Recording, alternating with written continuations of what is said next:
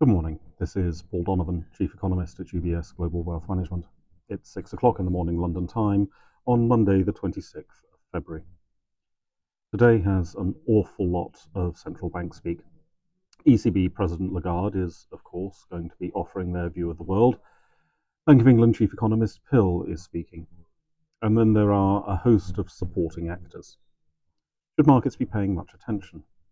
As far as the ECB is concerned, there are few expectations for policy originality.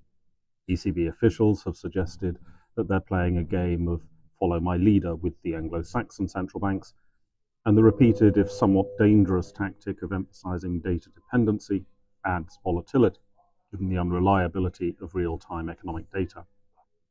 It is also a bit late for ECB officials to start to construct a more stable medium term vision of the economy.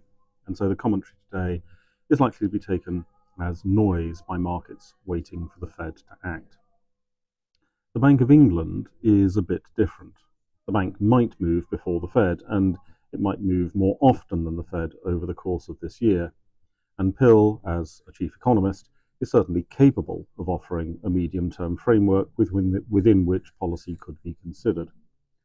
The bank has already suggested that rates could come down before inflation is at 2%, which is an economically coherent position to be taking, but something that we've heard less frequently from other central banks. A very light data calendar offers a couple of sentiment surveys.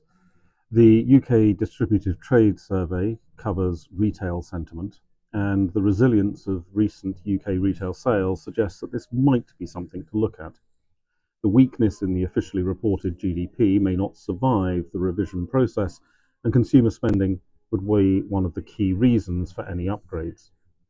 Meanwhile, in the United States, the Dallas Fed Manufacturing Sentiment Poll is much like a Netflix documentary, offering entertainment rather than insight. The comments section provides a regular reminder that survey respondents are not impartial and objective analysts, but biased and very often angry real world people. Former US President Trump won the South Carolina primary with a significant margin. Markets are not likely to react at all to this. The assumption is that President Biden and President Trump will have a rematch in November, and the complexities of who controls Congress after the election are also going to be important to investors. Perhaps the only thing investors might take from this vote is the error of polls again. Opinion polls were suggesting a 30 point victory for Trump when the margin was 20 points.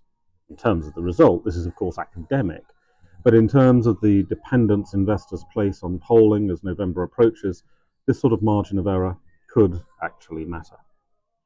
That's all for today. Have a good day.